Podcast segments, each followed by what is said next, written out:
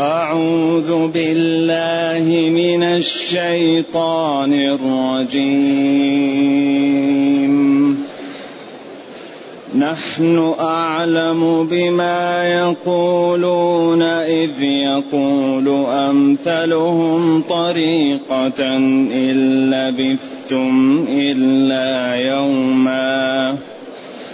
ويسألونك عن الجبال فقل ينسفها ربي فقل ينسفها ربي نسفا فيذرها قاعا صفصفا لا ترى فيها عوجا لا ترى فيها عوجا ولا أمتا. يومئذ يتبعون الداعي لا عوج له وخشعت الأصوات. وخشعت الأصوات للرحمن فلا تسمع إلا همسا. يومئذ لا تنفع الشفاعة. يومئذ لا تنفع الشفاعة إلا من أذن له الرحمن. إلا من أذن له الرحمن ورضي له قولا. يعلم ما بين أيديهم وما خلفهم. يعلم ما بين أيديهم وما خلفهم ولا يحيطون به علما. وعنت الوجوه للحي القيوم. وعنت الوجوه للحي القيوم وقد خاب من حمل ظلما ومن يعمل من الصالحات وهو مؤمن ومن يعمل من الصالحات وهو مؤمن فلا يخاف ظلما فلا يخاف ظلما ولا هضما. وكذلك أنزلناه قرآنا عربيا. وصرفنا فيه من الوعيد لعلهم يتقون. وصرفنا فيه من الوعيد لعلهم يتقون أو يحدث لهم ذكرا. فتعالى الله الملك الحق.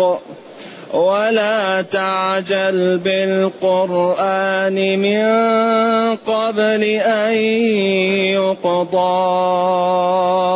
إليك وحيه. ولا تعجل بالقرآن من قبل أن يقضى إليك وحيه. وقل رب زدني علما. ولقد عهدنا إلى آدم من قبل فنسي فنسي ولم نجد له عزما. الحمد لله الذي أنزل إلينا أشمل الكتاب وأرسل إلينا أفضل الرسل وجعلنا خير أمة أخرجت للناس. فله الحمد وله الشكر على هذه النعم العظيمة والآلاء الجسيمة. والصلاة والسلام على خير خلق الله وعلى آله وأصحابه ومن اهتدى بهداه. أما بعد فإن الله تعالى يذكر أهل الموقف ممن كان منحرفا. يعني في الموقف يتخافتون يتهامسون يتحركون بينهم بطريق الصوت غير مرتفع. إن لبثتم إلا عشرة. يعني بعضهم يقول لبعض نحن بقينا في القبور عشر أيام. وذلك لأن الميت إذا مات ووضع في القبر انتقل من هذه الحياة إلى حياة أخرى. تسمى الحياة البرزخية. واختلف العلماء هل القبور يسمعون؟ أو لا يسمعون. جماعة من العلماء قال لا لا يسمعون. إنك لا تسمع الموتى. وجماعة قال يسمعون. ما أنتم بأسمع منهم؟ لما أقول للقليب يوم القريب في بدر ولكن لا يجيبون. كيف تكلم جيف؟ وقد ماتوا. قال ما أنتم بأسمع منهم لما أقول. ولذلك قال إن الميت لا يسمع قرع نعال أهله. وفي بعض الروايات إن الميت يعذب ببكاء أهله. في بعض الروايات يتألم إذا رأى أهله يبكون على بعض الأقاويل. وبعض العلماء قال لا الموتى لا يسمعون. إذا هذا خلاف بين العلماء. ولكن الحياة وما بعدها من بعد الموت هذا خرق عادة. نأتي لعالم آخر وأمور أخرى. وثبت أن القبر إما روضة من رياض الجنة أو حفرة من حفر النار. إنسان إذا مات يفتح له نافذة إلى قبره. فإن كان صاحب أعمال طيبة يبقى متأنس ويستنى الأعمال الطيبة ومستريح ويأتيه عمل الطيب ويؤنسه. وإن كان من أعمال الشريرة يفتح له نافذة إلى الشر. ويكون يا رب لا تقيم الساعة يا رب لا تقيم الساعة حتى لا يأتي لهذا البلاء. ولذلك قال يتخافتون يتكلم بعضهم مع بعض سر إن لبثتم إلا عشرة عشر أيام. نحن الله يقول نحن لا غيرنا أعلم بما يقول بما يقولون لأننا الذين خلقناهم ونعرف ماذا يفكرون فيه. بل حين يقول أمثلهم أعقلهم وأفهمهم طيب إن لبثتم إلا يوما. كما قال هناك في سورة المؤمنون قالوا لبثنا يوما أو بعض يوم فاسأل العادين. قال إن لبثتم إلا قليلا لو أنكم كنتم تعلمون. بعدين جاء ثقل الكلام. أفحسبتم أنما خلقناكم؟ عبثا وأنكم إلينا لا ترجعون. هذا هو ثقل الجملة خلقناكم هكذا للأكل والشرب واللعب. عبث. أو ظننتم أنكم إذا متم لا تبعثون وتجازون. فتعالى الله. والله لم يترك لنا الكتاب لبسا. ما ترك ديننا شيء إلا بينه لنا. إذا إذا ويقول ويسألونك عن الجبال. الناس كيف تكون الجبال يوم القيامة؟ وكيف ت... هذه الجبال الكبيرة إذا تغير الزمن وتغيرت الأرض وتغيرت الزراعة والمياه؟ طيب الجبال كيف؟ جبال قوية. من يستطيع حركها ومن يستطيع قال فقل ينسفها ربي نسف النسف خلاص تزول. في بعض كالعهن منفوش الصوف. بعدين تتفتت تذوب. هو الله. فيذرها الأرض قاعا. القاع هو المحل المستوي. صفصف لا نبات فيه ولا شيء ولا لا ترى فيها عوجا. لا مرتفع ولا منخفض. مستوية. حتى الناس تستوي وتكون على مد البصر. والله هذا اليوم هو أخطر يوم يواجه الإنسان. يوم القيامة هذا. لأنه هو الذي يكون فيه التمايز. وهو الذي تكون فيه الفضائح. وهو الذي الإنسان فيه لا يستطيع أن يرجع. والإنسان فيه لا يستطيع أن يأتي بواسطة. والإنسان لا عشيرة له تساعده. ولا أصدقاء ولا رصيد ولا قوة بدن ولا تدريب. ما في إلا حسنات جمعها الإنسان في أيامه في الدنيا. صلاة صوم صدقة بر ذكر استغفار خوف من الله إخلاص رصيد. ما ينفعك يوم القيامة إلا حسنات جمعتها في الدنيا. ونحن الآن في الدنيا كل واحد ينتبه. لا ترى فيها عوجا ولا أمتا لا انحراف ولا انخفاض. ولا ارتفاع مستوية يومئذ يتبعون الداعي. يومئذ ينسف الجبال ويأتي القيامة. يتبعون أهل المحشر الداعي. تعالوا لا يبقى أحد. كل واحد ينقاد بقدرة الله ويذهب إلى محل المحشر. ولا يمكن واحد يتخلف ولا يمكن واحد يغيب. لا عوج له. ما يمكن يروح كذا ولا كذا. لا الداعي يعوج ولا المدعو يعوج كله ماشي كذا. ما في. لذلك تنكشف الحقائق. الدنيا الأمور لا تنكشف فيها. كم من واحد يتظاهر بشيء وهو غير موجود. لكن الآخرة لا كل شيء موجود.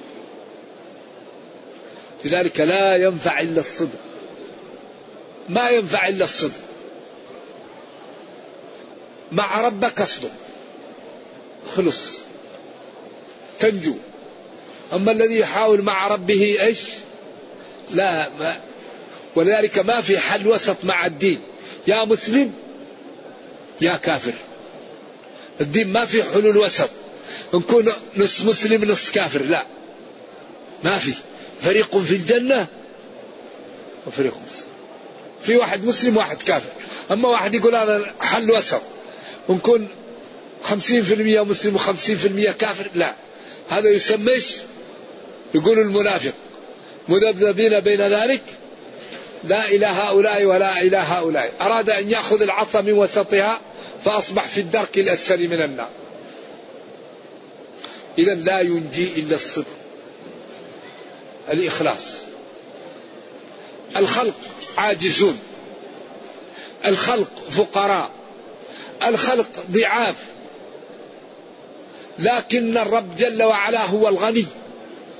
يا أيها الناس أنتم الفقراء إلى الله. والله هو الغني الحميد. الغني الغنى المطلق ويحمد أولياءه ويكرمهم ويعطيهم على العمل القليل في الزمن القليل الأجر الكثير الذي لا ينتهي. هذا هو الذي يشتغل له. هذا هو الذي يعبد هذا الذي يدعى هذا الذي يبحث الإنسان عن مرضاته هذا الذي يخاف الإنسان من سخطه أما الخلق عاجزون كل إنسان عاجز فلو إنسان لا يدع آه، همته وإرادته ومحابه ومساخطه إلا لأجل الله، يغضب لأجل الله، يرضى لأجل الله، يتحرك لأجل الله.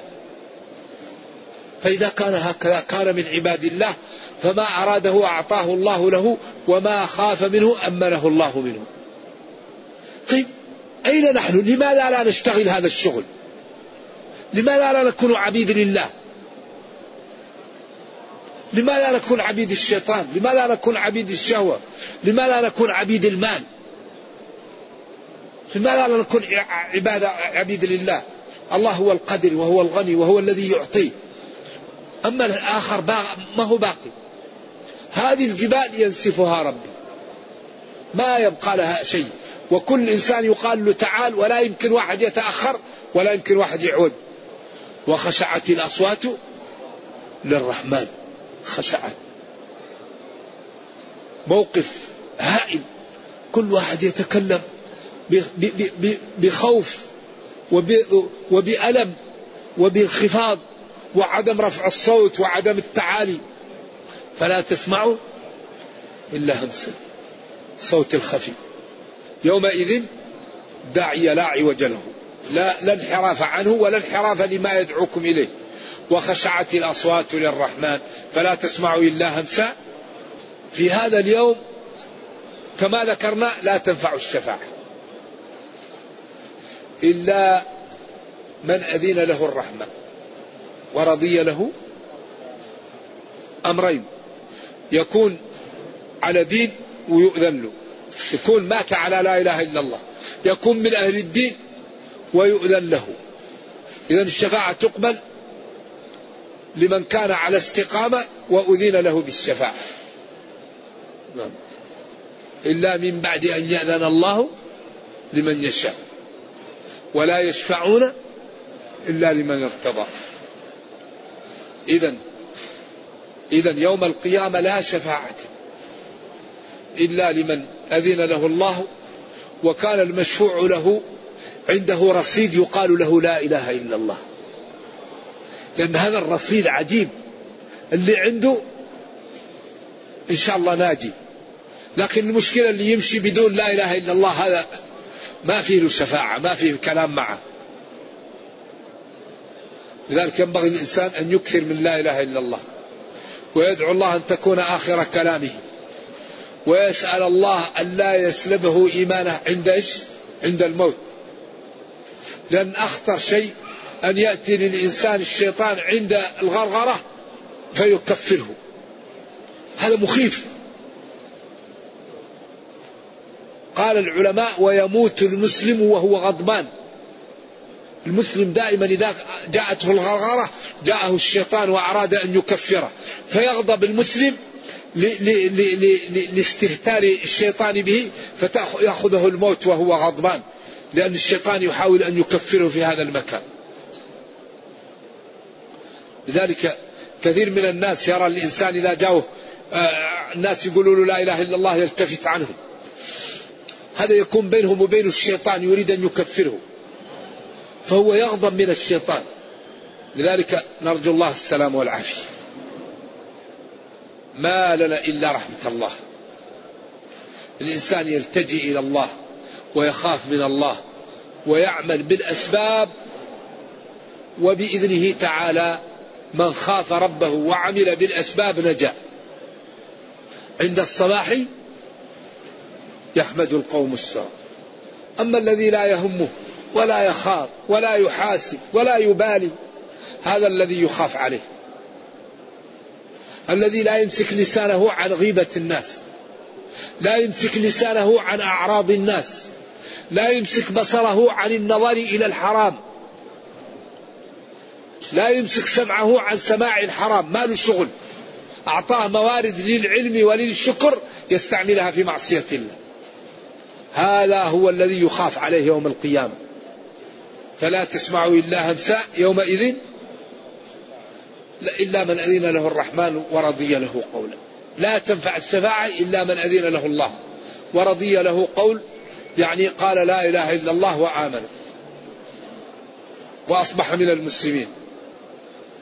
يعلم ما بين أيديهم ما يقدمون عليه. ممن كان من أهل السعادة والشقاوة ومما, ومما يفعل. ومما يفكر فيه وما خلفهم مما قد مضى مما عرفوه وما لم يعرفوه ولا يحيطون به علما لأنه لا تدركه الأبصار وهو يدرك الأبصار. إذا من هذه صفاته يعبد يطاع لا يعصى.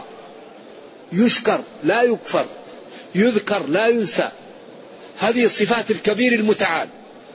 سواء منكم من أسر القول ومن جهر به ومن هو مستخف بالليل وسارب بالنهار. وما تسقط من ورقة؟ تصوروا الغابات الصنوبر والغابات الاستوائية. من ورقة أي ورقة؟ إلا يعلمها.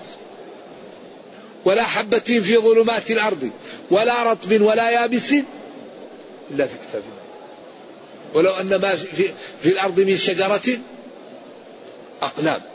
جعلنا كل الأشجار أقلام.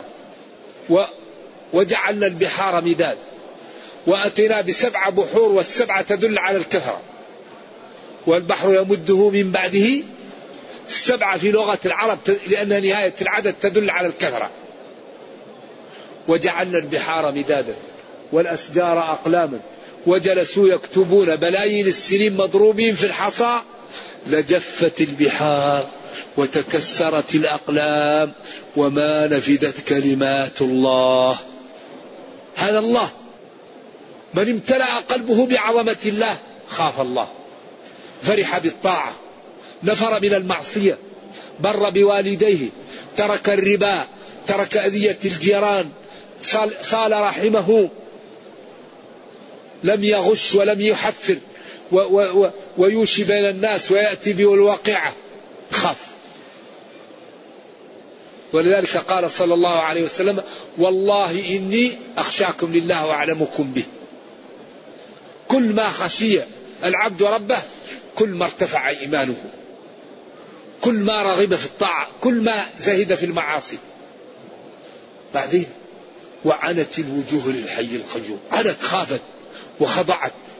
الحي الذي لا يموت القيوم القائم بنفسه القائم على كل المخلوقات. يعز هذا يذل هذا يحيي هذا يميت هذا يفقر هذا يغني هذا يمرض هذا يصحح هذا. قائم على كل نفس. القائم بنفسه القائم على خلقه. كل يوم هو في شأن. سبحانه وتعالى. ربي كريم. يكفر به ويرزقهم.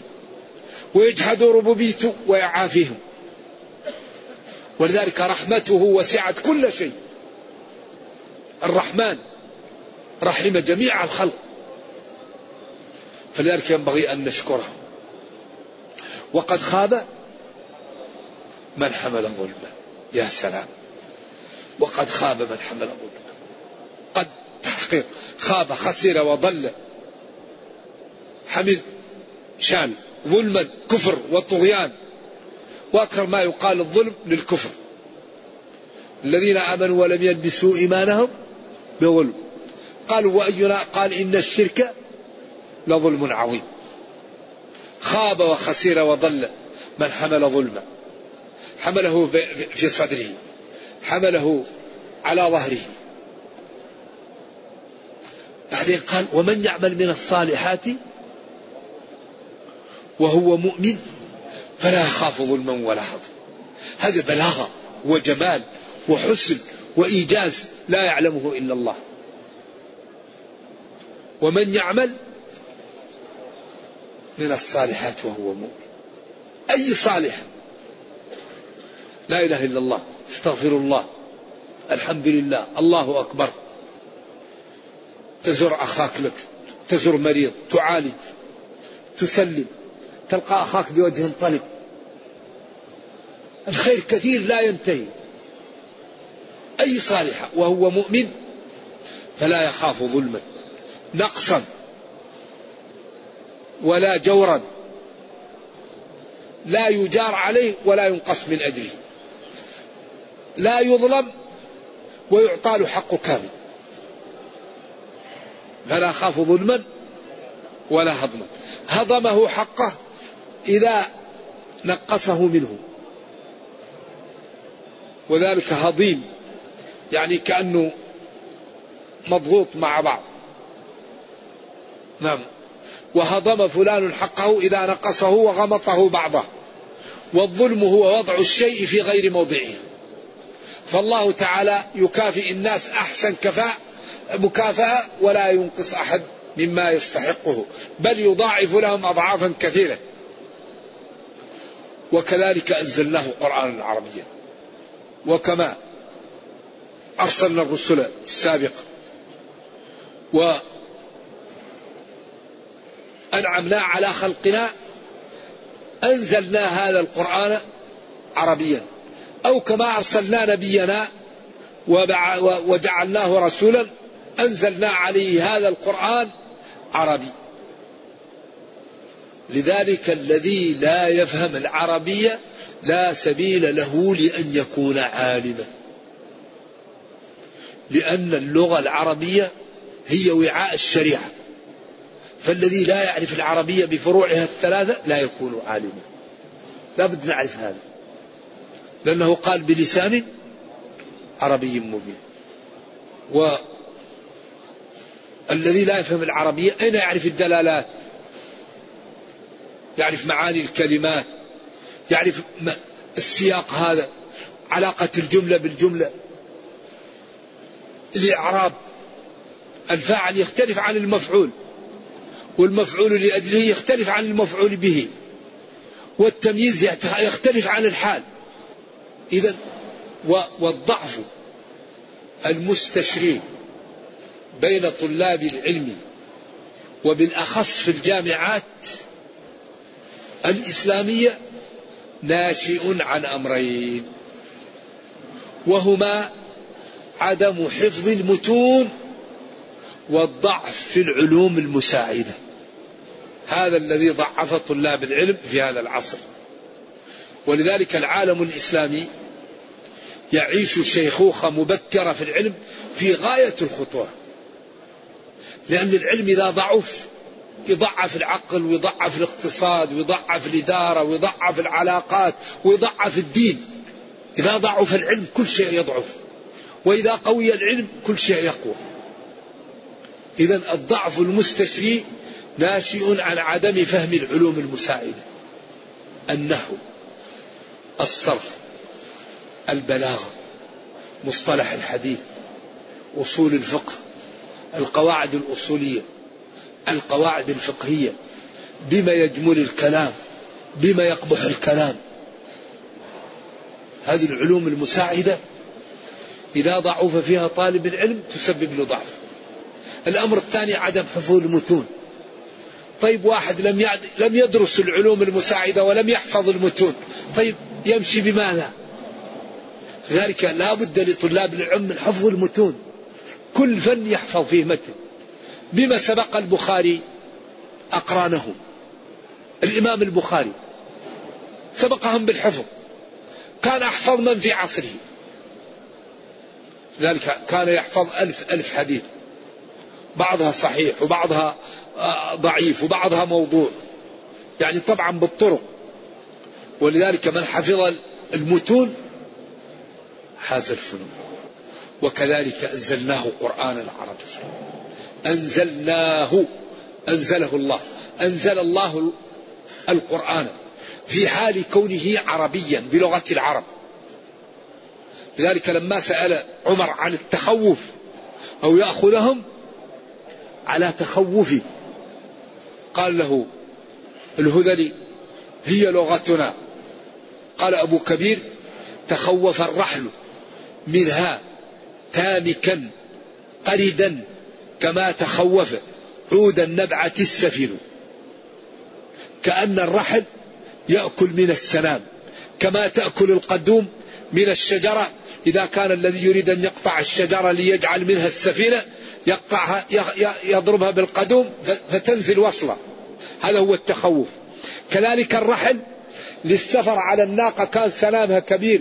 تامك مرتفع قرد متلبي. لأن ما يقوله بعض الشراح أن القرد فيه القراد لا التامك ما يكون فيه القراد القراد يكون في الهزال. أي القرد المتلبد ومن القرد اللي هو الرمل اللي فوق بعض. كأن الرحل يأكل من السلام كما أن القدوم تأكل من الشجرة. تخوف الرحل منها تامكا يعني متلبدا. كما تخوف أكل عود النبعة السفن الذي يعمل السفن بالقدوم يقطع وتنزل وصلة.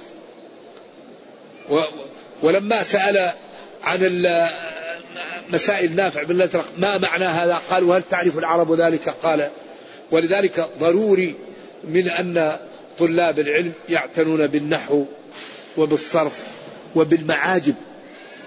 المعاجم وبالأخص. القاموس المحيط للفيروزبادي لأنه قال جعلت بحرا في قربة. قال اختصرت اللغة فجعلت بحرا في قربة. فلذلك إذا حفظ طالب العلم مقدمة القاموس يمكن يحفظ كثير من اللغة في مدة وجيزة. بعدين البلاغة مطابقة الكلام لمقتضيات أحوال الناس. الذكي له أسلوب والغبي له أسلوب والفاهم له أسلوب والكبير له أسلوب والصغير له أسلوب أيوة يعني ديننا دين جميل وموضوع في قوالب جميلة إذا وكما أعطيناك ما أعطيناك وأرسلناك أنزلنا هذا القرآن هذا الكتاب قرآنا عربيا بلغة العرب وصرفنا فيه من الوعيد لعلهم إيش؟ يتقون أو يحدث لهم ذكرا صرفنا فيه من الوعيد تخويف والترغيب ومن الأمثال ومن المواعظ ومن الحكم. لعلهم بذلك يتقون ربهم ويخشونه فيقلعون عن المعاصي والشرك فينجون فينجون. لعلهم يتقون أو يحدث لهم ذكرا واتعاظا وتنبيها أن هذا لا يمكن يكون إلا من الله من الله ويستحيل أن يكون إلا من الخالق فيطيعوه ويمتثلوه. فتعالى الله الملك الحق. فتعالى الله الملك الحق. تعالى الله الملك تعاظم وتقدس الملك يوم القيامة. لمن الملك اليوم؟ لله الواحد القهار. الحق قوله الحق وهو حق ووعده حق والجنة حق والنار حق وعذاب القبر حق والصراط حق. الملك الحق. قوله حق وهو الحق. ثم قال لنبيه ولا تعجل بالقرآن من قبل أن يقضى إليك وحيه.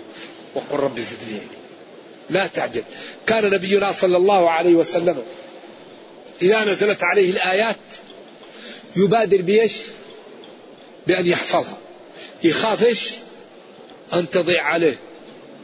فقال له ربه لا تعجل وقال له إن علينا جمعه وقرآنه فإذا قرأناه فاتبع قرآن قرآنه ثم إن علينا بيانه. نحن نحقنه في قلبك. ونفهمك هو. بس انت امتثل ما لك إلا الامتثال. القرآن لا يمكن تنساه لأن الله تعالى يصبه في قلبك ويربط عليه القلب. إلا ما أراد الله أن ينسيك منه. ولذلك يقول الشيخ محمد دروزة في كتابه يقول هذه الآية تتأكد أن القرآن ليس للنبي صلى الله عليه وسلم دخل فيه. لأنه قال لا تحرك به لسانك لتعجل به. إن علينا جمعه وقرآنه. فإذا قرأناه فاتبع قرآنه. ثم إن علينا بيانه. كلا بل تحبون العاجلة هذه الآية وما قبلها متصل ببعض. وهذه الآية داخلة في هذا المحل. قال هذا أكبر دليل على أن القرآن ليس للنبي صلى الله عليه وسلم دخلوا فيه وإنما هو وحي يأتيه لأن لا تحرك به لسانك دخلت بين الكلامين. لأنه كان يحاول أن يحفظ فنزلت عليه لا تحرك به لسانك فوضعها في محل التي نزلت به. الآية اللي قبل هذا؟ فتعالى الله الملك الحق. تعالى وتقدس الملك الملوك الحق. أيوه. ولا تعجل يا نبي بالقرآن في التعاطي معه من قبل أن يقضى إليك وحيه ويعطى لك وتفهم وعند ذلك تبلغ. وقل ربي زدني علما. وادعو الله تعالى أن يزيدك علم على ما أعطاك من العلم. وهذا تعليم للنبي صلى الله عليه وسلم وتشريف له. وغدا إن شاء الله الدرس يكون بعد العصر عند الباب السابع والثلاثين. نعم في مدخله. ونرجو الله جل وعلا أن يجعلنا ممن صام هذا الشهر وقامه وممن تقبل منه. وأهم شيء في هذا الشهر أننا نستغل الوقت. لأن الشيطان يأتيك ويحبب إليك الشراء والأسواق. إن الشيطان لكم عدو. فالذي تريد أن تشتريه اشتريه قبل أن يدخل رمضان. هذا شهر القرآن شهر رمضان الذي أنزلناه في ليلة القدر. والفرص لما تضيع. هل الآن تاجر أيام الموسم يقفل دكانه؟ رأيتم تاجر أيام الموسم يقفل الدكان ويسافر؟ بل يحاول أن يعمل سفراته وراحته في غير أيام المواسم. هذه أيام مواسم نغتنمها يا أحبة. رغم أنف من أدركه رمضان ولم يغفر له. أول شيء نتوب. أول شيء نتوب. ونتقبل هذا الشهر بشكر لله أننا وصلناه عقلاء أصحاء. ثاني شيء نحاول أن نتحلل من المظالم والمآثم. ونحاول أن لا نضيع أوقاتنا. لا بالقيل والقال وبالنوم الزائد. وبالأكل الزائد وبالشرب الزائد وبالاختلاط الزائد. ونحاول أن ندعو لإخواننا الذين لا مال لنا ننفق عليهم ولا قوة عندنا ندفع عنهم. نسأل الله أن يفرج عنهم وأن يرحمنا وإياهم وأن ينفس كروب المسلمين. ونرجو الله جل وعلا أن يرينا الحق حقا. ويرزقنا اتباعه وأن يرينا الباطل باطلا ويرزقنا اجتنابه وأن لا يجعل الأمر ملتبسا علينا فنضل. اللهم ربنا آتنا في الدنيا حسنة وفي الآخرة حسنة وقنا عذاب النار. سبحان ربك رب العزة عما يصفون وسلام على المرسلين والحمد لله رب العالمين. والسلام عليكم ورحمة الله وبركاته. هذا السائل يسأل يقول أوقات آه، سؤال الله ينقسم إلى ثلاثة أقسام إما أن يعطيك سؤلك أو أن يدخر لك قدره يوم القيامة أو أن يردك أن يرد عنك من السوء بقدر دعوتك. السؤال فهل هذا في الأحوال التي يكون فيها أوقات استجابة الدعاء كالليل وحين الأذان والإقامة؟ هذا في أي وقت. الله يقول ادعوني أستجب لكم. وهذه الأوقات مظنة لاستجابة الدعاء. لكن العبد إذا دعا الله إذا دعا ربه إما أن يعطيه السؤلة أو يدخر له سواء في أي وقت استجاب له. لأنه دائما الله كريم ويستجيب لمن دعاه فأحيانا يعطيه سؤله وأحيانا يرد عنه بقدره. من, من, من السوء. وأحيانا يدخره له يوم القيامة. والله هو الذي يدبر الأمر لعبيده. يدبر الأمر. فبعض الناس مصلحته في أن يدخر له. بعض الناس له مصلحة في أن يعطى الآن. بعض الناس له مصلحة في أن يرد عنه من السوء. والله هو اللي يختار لنا. ما كان لنا الخيارة. هل يجوز إخراج الزكاة في بناء المساجد؟ الزكاة للفقراء. إنما الصدقات للفقراء. ثم قال وفي سبيل الله. فإذا أخذ الفقراء حظهم عند ذلك يعطي للمساجد ويعطي لغيرها. أما الزكاة أصلها للفقراء. صدقة تؤخذ من أغنيائهم فترد على فقرائهم. لكن إن أراد الشخص أن يأخذ جزء من زكاته ويجعله في هذا الجانب يمكن لكن الأولى أن تعطى الزكاة للفقراء. الزكاة للفقراء. إنما الصدقات للفقراء والمساكين.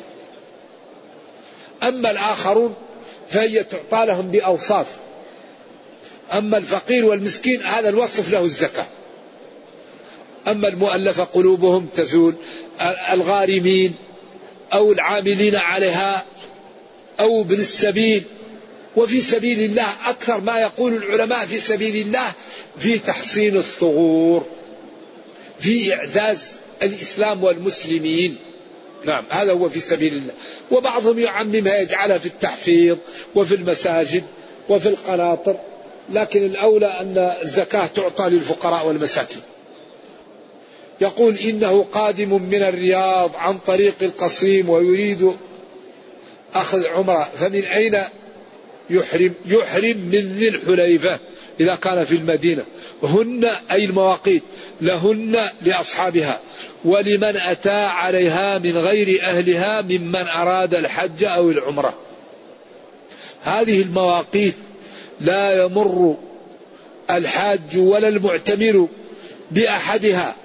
ويذهب إلى مكة إلا وهو محرم إلا إذا كان لا يريد الحج ولا العمرة.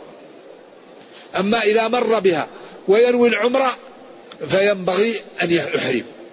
وكثير من من الإخوان يسألون عندي حاجة في جدة عندي حاجة في ينبع وأريد أن نعمل عمرة. يا أخي إذا كنت في المدينة وتريد أن تعمل عمرة أول شيء أعمل عمرتك وروح أقضي حاجتك من جدة أو ينبع أو لبس الإحرام واذهب لجدة وينبع واقضي حاجتك وروح اعتمر المهم لا تتعدى الميقات وأنت عندك نية للإحرام. لأنك إذا كانت عندك نية للإحرام وتعديت الميقات تركت واجب وعند الجمهور يجبر بدم. والواجبات غير الأركان بدم قد أجبرت. فالإحرام من الميقات واجب والذي ينوي الإحرام ويتعدى الميقات لا يحرم منه ترك واجب. فأنت إما أنك تعجل العمرة أو تلبس إحرامك وتقضي حاجتك وأنت محرم. ما الذي يضرك إذا كنت محرم؟ تلبي وتدخل على أي محل وتقضي حاجتك وأنت محرم. أما يقول أنا لا أنا عندي حاجة ونمر بجدة يومين وبعدين نحرم من جدة. كيف تتعدى الميقات وأنت عندك نية في الإحرام؟ هذا ما ينبغي ولا يجوز. نعم يقول إذا أحرم المحرم غدا بعد غروب الشمس من الحليفة فقد أتى بعمرة في رمضان.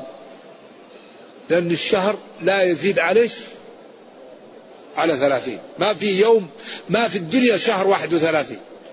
لكن في تسعة وعشرين وش ثلاثين. وغدا كم؟ طيب إذا إذا غربت الشمس دخل شهر رمضان فإن أحرمت فأنت عملت العمرة في رمضان إن شاء الله. ما الأشياء التي تساعد الفهم؟ أول شيء تقوى الله والتكرار. تقوى الله والتكرار وسؤال الله والبعد عن المشاغل. تقوى الله والتكرار وسؤال الله والبعد عما يشغلك. القلب واحد وحيث يشغل شكوت إلى وكيع سوء حفظي فأرشدني إلى ترك المعاصي. اتقوا الله ويعلمكم الله. لأن الذي يتقي الله لازم يطلب العلم والذي يطلب العلم يعلمه الله. لأن الذي لا يطلب العلم لم يتق الله. إذا اتقوا الله في قوله اتقوا الله طلب العلم. لأنك إذا لم تطلب العلم ما اتقيت الله. فقوله الله اتقوا الله معناها من تقوى الله أن تطلب العلم. وبالأخص فروض العين. لا يسامح من يجهلها وهو يعيش بين المسلمين. الذي يجهل فروض العين لا يسامح بين ظهراني المسلمين أبدا. لا بد المسلم أن يعطي وقت لفروض العين ليعرفها. أما لا يعرف فروض العين لا يسامح. يقول جاء من بلده لأداء عمرة عن نفسه ثم يريد أن يؤدي عمرة. أرحمكم الله يغفر يهديكم الله سبحانه لكم يؤدي عمرة لأبيه ولأمه. ما رأي الدين في ذلك؟ أولا لا تعمل عمرة ولا حج عن اثنين. العمرة عن واحد والحج عن واحد. يهديكم الله سبحانه الأولى أنه يعتمر عن نفسه ثم يأتي ويعتمر عن أمه ثم يعتمر مرة أخرى عن أبيه. والسلف ما كان يعهد أن الواحد يكون في مكة ويروح يكرر العمر. ما يعرف هذا. صحيح أن النبي صلى الله عليه وسلم أرسل عائشة لأداء عمرة من التنعيم. لكن كم واحد عمل هذا مع عائشة؟ والصحابة كانوا ألف مئة ألف وعشرة ألاف. يقال حجة الوداع حج فيها مئة وعشرة ألاف.